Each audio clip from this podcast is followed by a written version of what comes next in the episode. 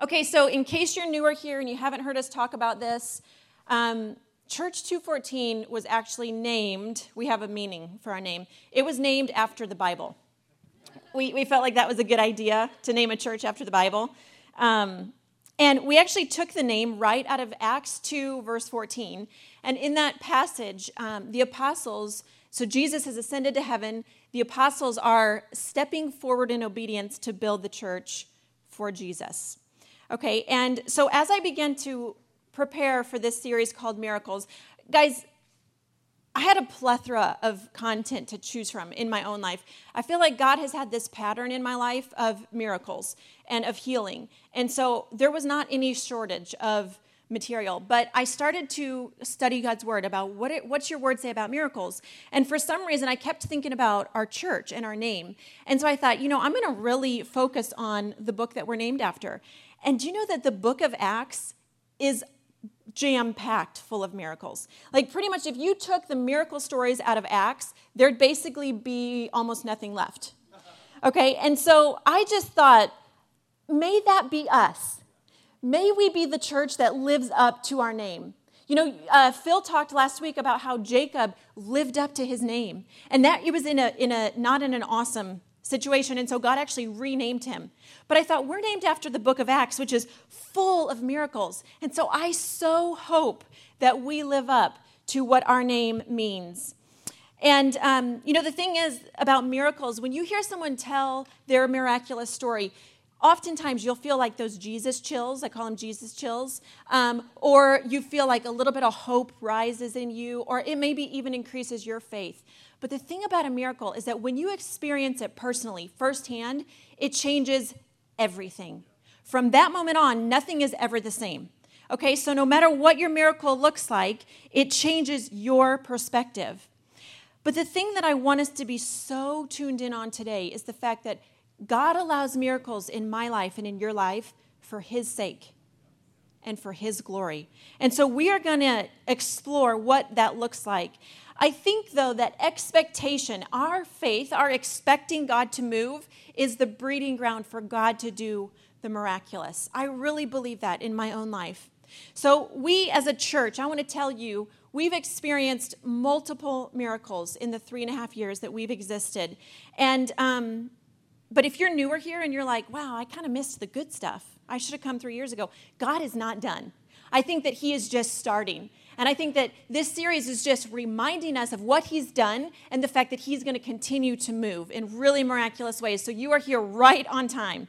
Um, November 19th, 2017, just a couple months ago, we were celebrating Church 214's third birthday. So we had pie and balloons, and it was awesome. And I was standing right there, and we we're worshiping, and I felt so clearly God say, Year three, there will be miracles.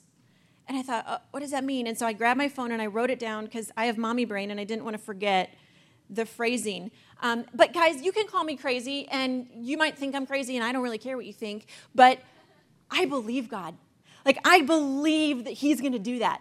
I believe that the word He gave me was to confirm in my own spirit, like, I'm not done.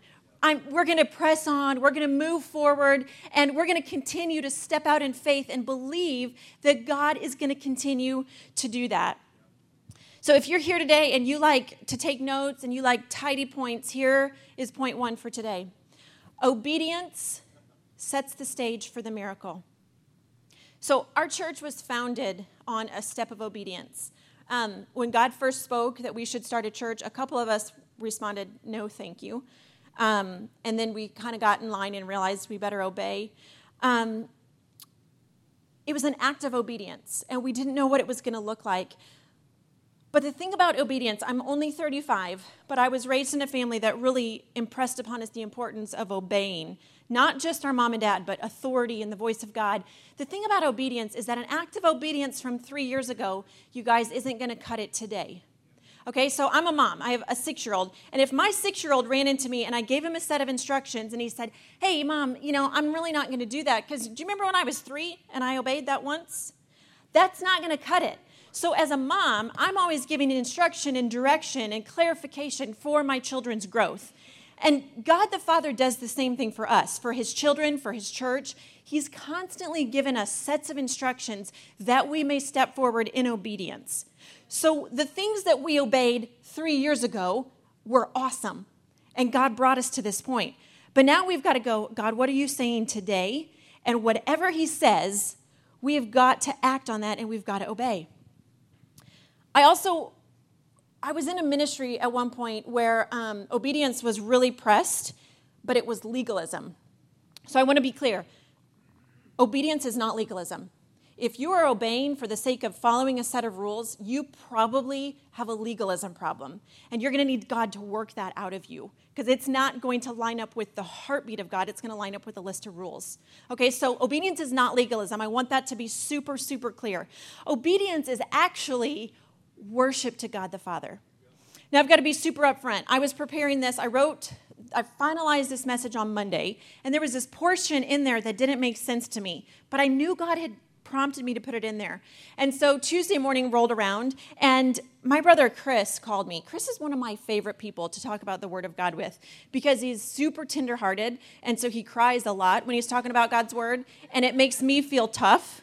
Um, so no matter how much I cry, I know he's going to cry more. Um, but Chris is, this is the interesting thing about Chris. He's so in tune with God's Word, and he as I was thinking through different people in my life, I'm almost sure he probably reads the Word of God more than anyone I know, more than I have, get to read it. Um, and the fruit in his life is so evident. It's so evident. Like the humility and the peace and the joy that comes out of him makes me know that his interpretations that he's hearing from God is something that I can I can trust and I can go, "Yes, that's confirming to me." So Chris calls me up and he's like, "Hey, this might seem totally random, but he's like, I was reading and I felt like God um, told me that obedience is is worship." And I'm like, Wait, "That sounds really familiar." Um, this is what he said. He said, "Hearing from God and then walking in what He says in obedience, that is worship." He said, Worship is Abraham taking those steps toward Mount Moriah, fully intending that he would lay everything on the altar, which was his son. And he said, The worship was not the offering. The worship was those hard steps of faith, of obedience that led to this moment. So Chris is like, Heidi, I just felt like I like worship is obedience. And I went to my notes and I thought, there's a section I feel like wasn't finished, and it was when I wrote down that worship is obedience but I felt like it wasn't filled in yet.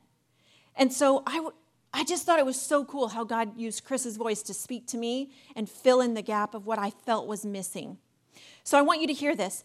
Abraham heard God's voice, and then he took steps of faith to obey, and then God spoke the miracle.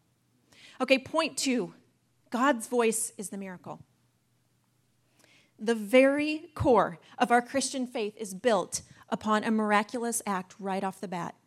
Genesis 1 3, it says, And then God said, Let there be light, and there was light. So God's voice was breathing the miraculous.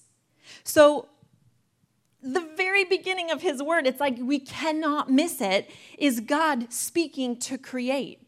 God speaking to cause miraculous things to come into order. God's voice, you guys, is so central to our faith. We cannot say that we believe God the Father and not choose to listen to his voice.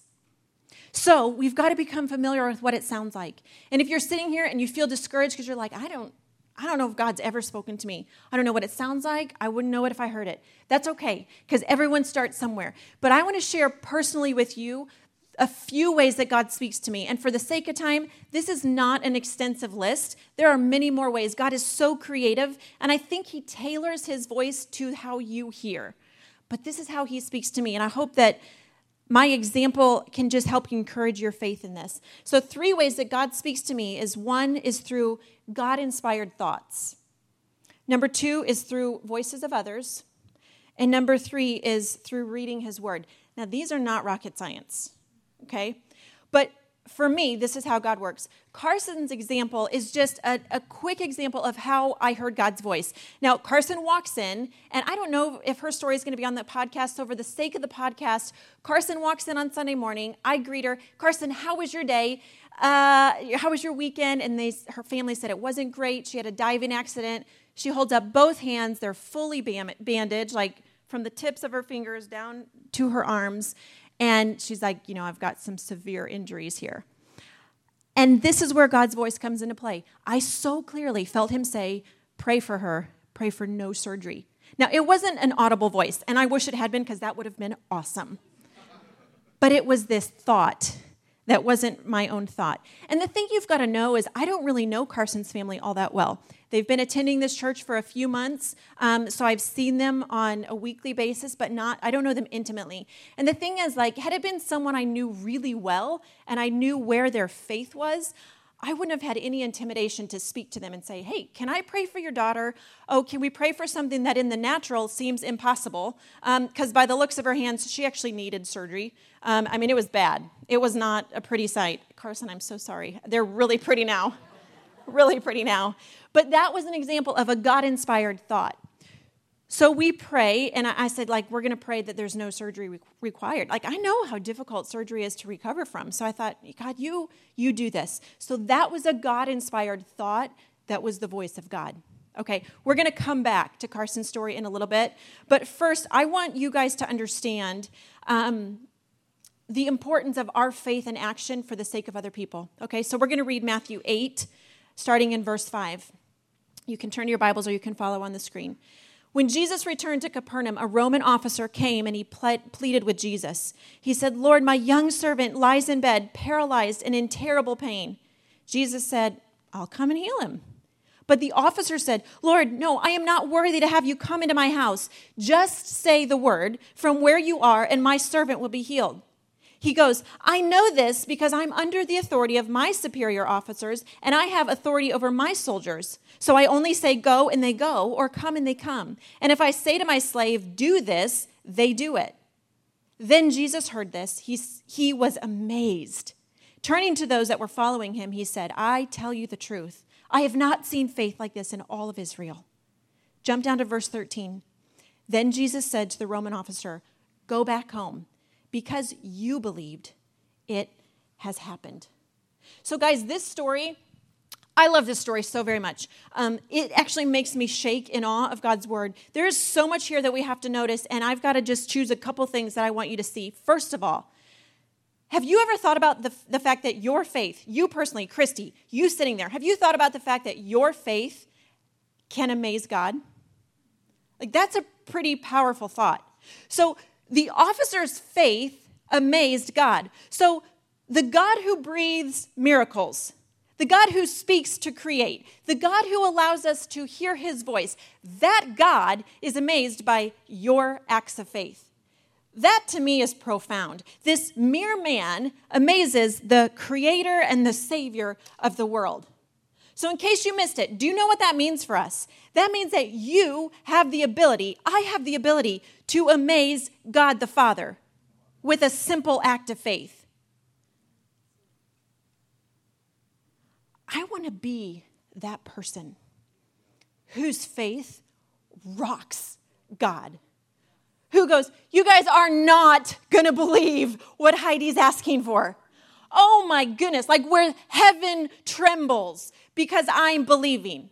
Okay, and I want you guys, the church, I want you to live up to the name that we were called, which is a book full of miracles, where God goes, hey, guys, we need to step it up. We need a whole host of you to show up at Church 214 because we're going to move in a massive way. We're going to show up because there's a ton of people asking for miracles, and we're going to give a ton of yeses. Amen?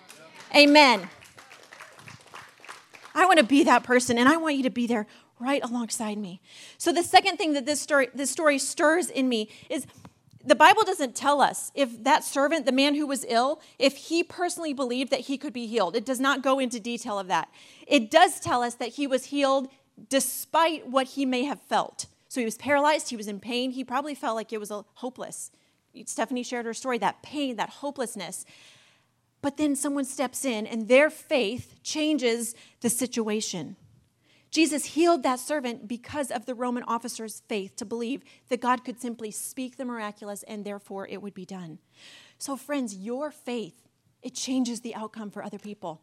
That person sitting next to you whose life is a wreck, yeah, your faith is enough to fix that situation. Not in your power, in the power of the Holy Spirit, in the power that you believe God is working the miraculous through your obedience. And that's the thing about obedience is it worships God the Father. It points other people to give God glory for the things that he is accomplishing. So whatever God asks you to do, I think this year is going to be monumental for this church and whatever he says, please obey. Please be listening because his voice changes everything and he is breathing the miraculous. Point 3, thanks Chris. You're so encouraging. I love it when Chris is on the front row. Point 3, if God prompts it, just pray it. Okay? If you've got questions, pray it and then ask later. Okay? Galatians 4 6, he says, Because we are his children, God has sent the Spirit of his Son into our hearts, prompting us to call Abba Father. So God asks us to speak to him. He says, Call out to me, speak to me. And the reason we can hear God's voice, as I'm reading this verse, this just popped into my mind. The reason we can hear his voice is because he's within us. And that's why we can get God inspired thoughts, is because He's within us. Okay, so it's not our own thoughts. So when God speaks, listen, and just like Abraham did, take steps of faith and obey, no matter what it looks like. Okay, so um, 14 years ago, I felt God prompt me that I needed to start believing for a really big miracle, and it was for someone else. But it intimidated me, and so I kind of tucked it in my back pocket, and I, I did obey, but I prayed, and I prayed privately, and I didn't tell anyone about it because um, in the natural, it's, it's impossible. Um, so a few years later, I got the guts up to finally like pull my husband in on this. I thought I don't, you know, I don't want to keep this from him. So I pulled him in on it. I'm like, hey, um, felt like God told me I needed to pray for you to be miraculously healed, and I, I know that's impossible medically. Um, I married into a medical family. I was raised in a really strong faith believing family. So those worlds collided, and the medical reality is that you can't cure type 1 diabetes. There's so little research, there's so little advancement in this, but I knew what God said to me. He said, Pray for Kip to be healed. And so I told Kip, and then I didn't tell anyone else because I was worried that if it didn't happen, then I would look like a fool. But God, I feel like He starts at impossible because then He actually gets the glory for it. And so for 14 years, I've been praying and believing, and this is where the second way God speaks to me comes into play. The second way God speaks to me is through the voice of other people. It's usually to confirm what He's already said to me. So, about four, three or four years ago, I get a text message from my sister. She's in Sydney, Australia, and she says to me, I am shaking because I'm pretty sure God just told me, she's like, don't freak out. I think God just told me that He's going to heal Kip. And I said, I know. He, he told me that too 14 years ago. And She's like, Why didn't you tell me that? I said, Because I was intimidated and I thought you guys would think I was crazy. And but God confirmed to me that I had to press on in faith. I had to press on in boldness, no matter what the medical side said, no matter what the medical paper said. I had to go, God, I believe that you can cause a pancreas to be awakened in the name of Jesus. And if I believe that, my faith could potentially change the outcome, just like the Roman soldier for the servant that was ill. So, this is an act of obedience to God that we're believing for this. The third way I want to briefly mention is that God speaks to me through His Word. Now, I try to be really consistent reading God's Word, and with three little kids under the age of six, sometimes it looks different than others. But here's a couple things I do I keep this green pencil in my Bible, it's a colored pencil. Um, and I like it because it's not a highlighter, so it doesn't bleed through to the next page but I keep it in here. And when I'm reading God's word, if something stands out to me, I highlight it. And then I oftentimes will write a note, like whatever it is God's speaking to me, I'll write that note in my Bible. And the very cool thing is then when I go back and I open up God's word, I'm reminded, like, oh my gosh, yeah, I remember that God spoke that to me on March 29th. And wow, we were praying for a massive miracle that day. That was a big miracle. And I noted right here the things I'm believing for, and I'm reminded what God is speaking to me in His Word. And so that's the third way God speaks to me is through His Word. So open God's Word because it's alive and it's active. And so it's not something that is just for times of old, like it's still working today, and we get to claim those promises.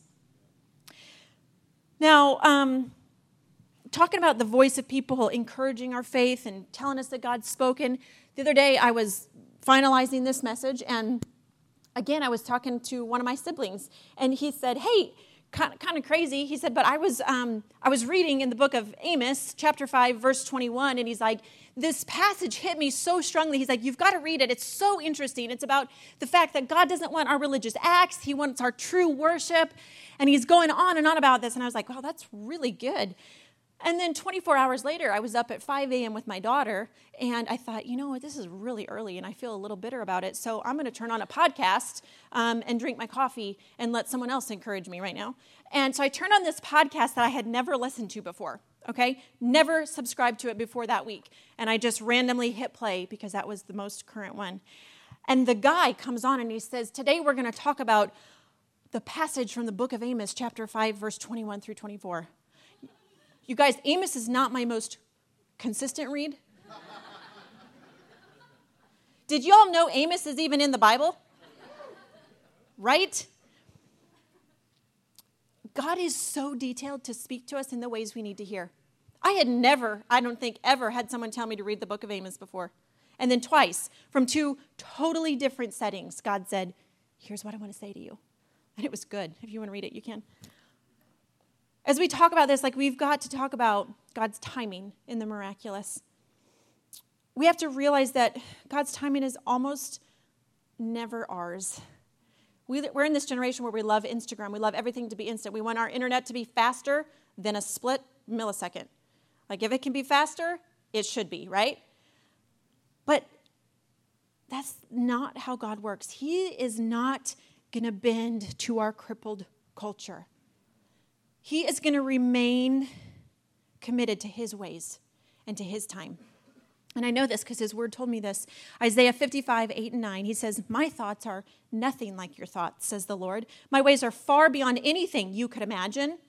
For just as the heavens are higher than the earth, so are my ways higher than your ways, and my thoughts are higher than your thoughts. God is so, so different than us. But yet he speaks to us in ways we can understand, and he puts his thoughts into us.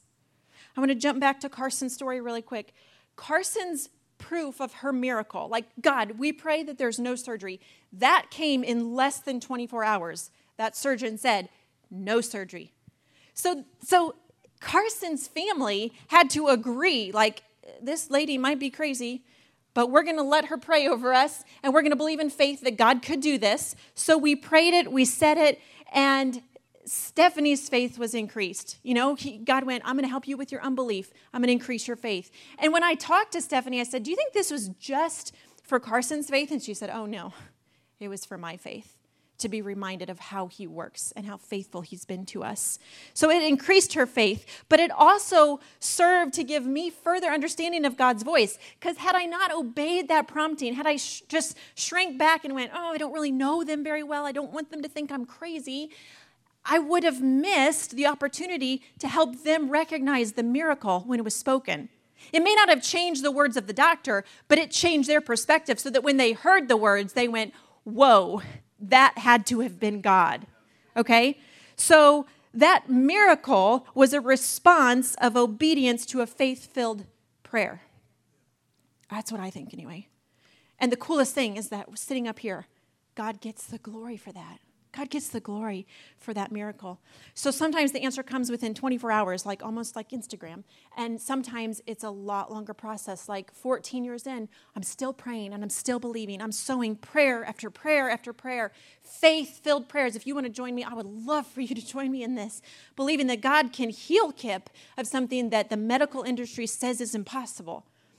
Galatians 6 is the chapter that encourages me about this. It talks about the fact that we will harvest whatever we plant.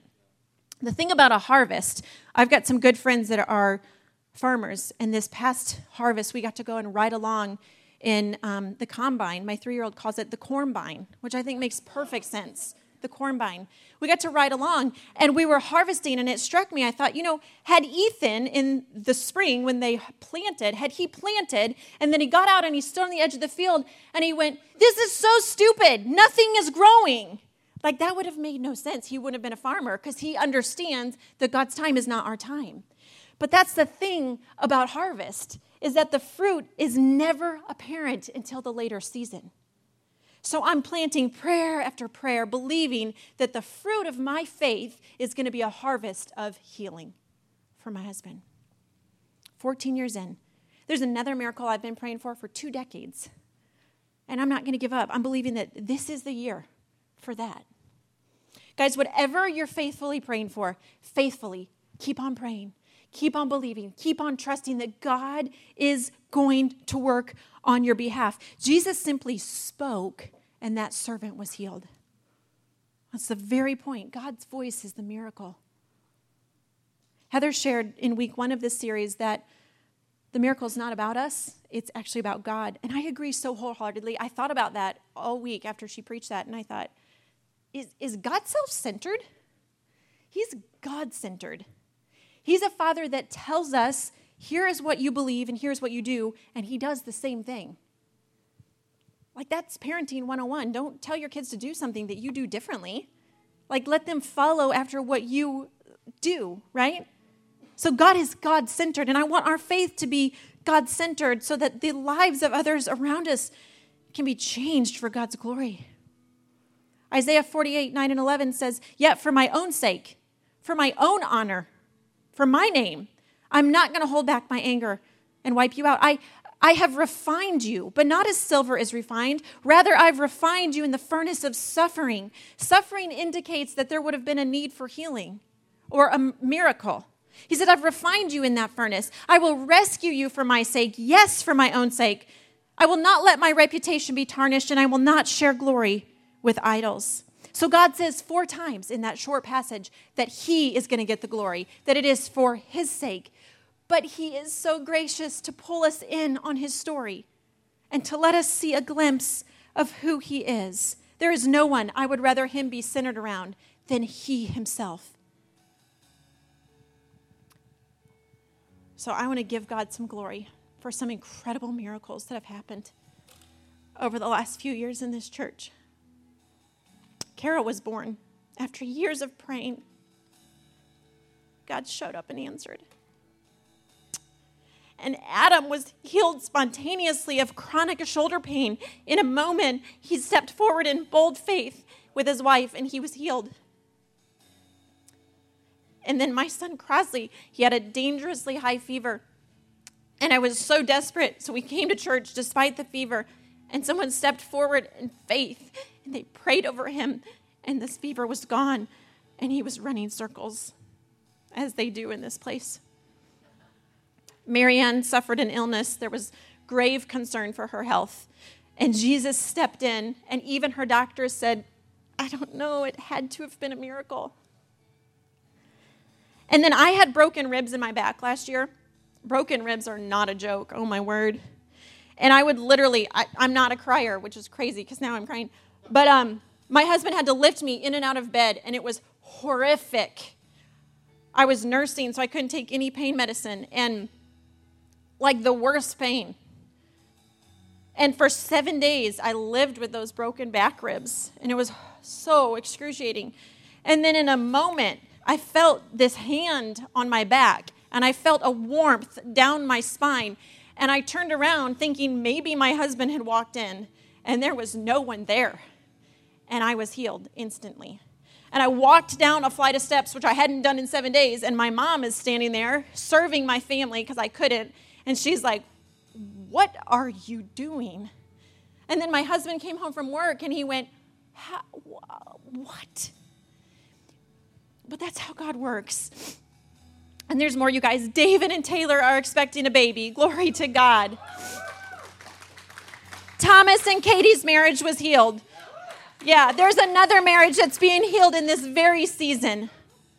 There was a heart that was healed physically. There are spiritual hearts that have been healed. Guys, God is not messing around with this church, and I want you to step in and be a part of what He's doing. He's been so faithful and so good to us. And I believe He's going to continue to speak those miracles as we step forward in bold faith. Whatever He says, we do in this season, okay? Because we are going to be harvesting the faith that we've been planting for the last three years. It's harvest time, friends, okay? So our obedience is worship to the name of God. As I close, I got to share this. The book of Acts starts with the greatest miracle you could imagine, which is Jesus being resurrected from the grave. That's what we're named after. And then he shows up to his disciples to prove that he's alive. Guys, I think that he is showing up to us in miraculous ways to prove that he's alive within us. Okay? That he's going to continue to do the miraculous for us and for those around us as we have faith to believe for others. So, those miracles are fruit of obedience, and our obedience is worship to God. Your miracle might just start with a little step of obedience. Whatever it is, please have the guts to believe that God's speaking it into you. And if you don't, talk to me, and I would be happy to increase your faith by encouraging you in this journey. So I want us to stand on our feet right now.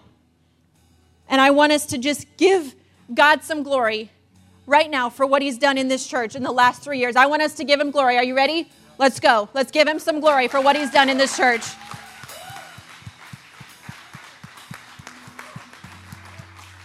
It's only Jesus.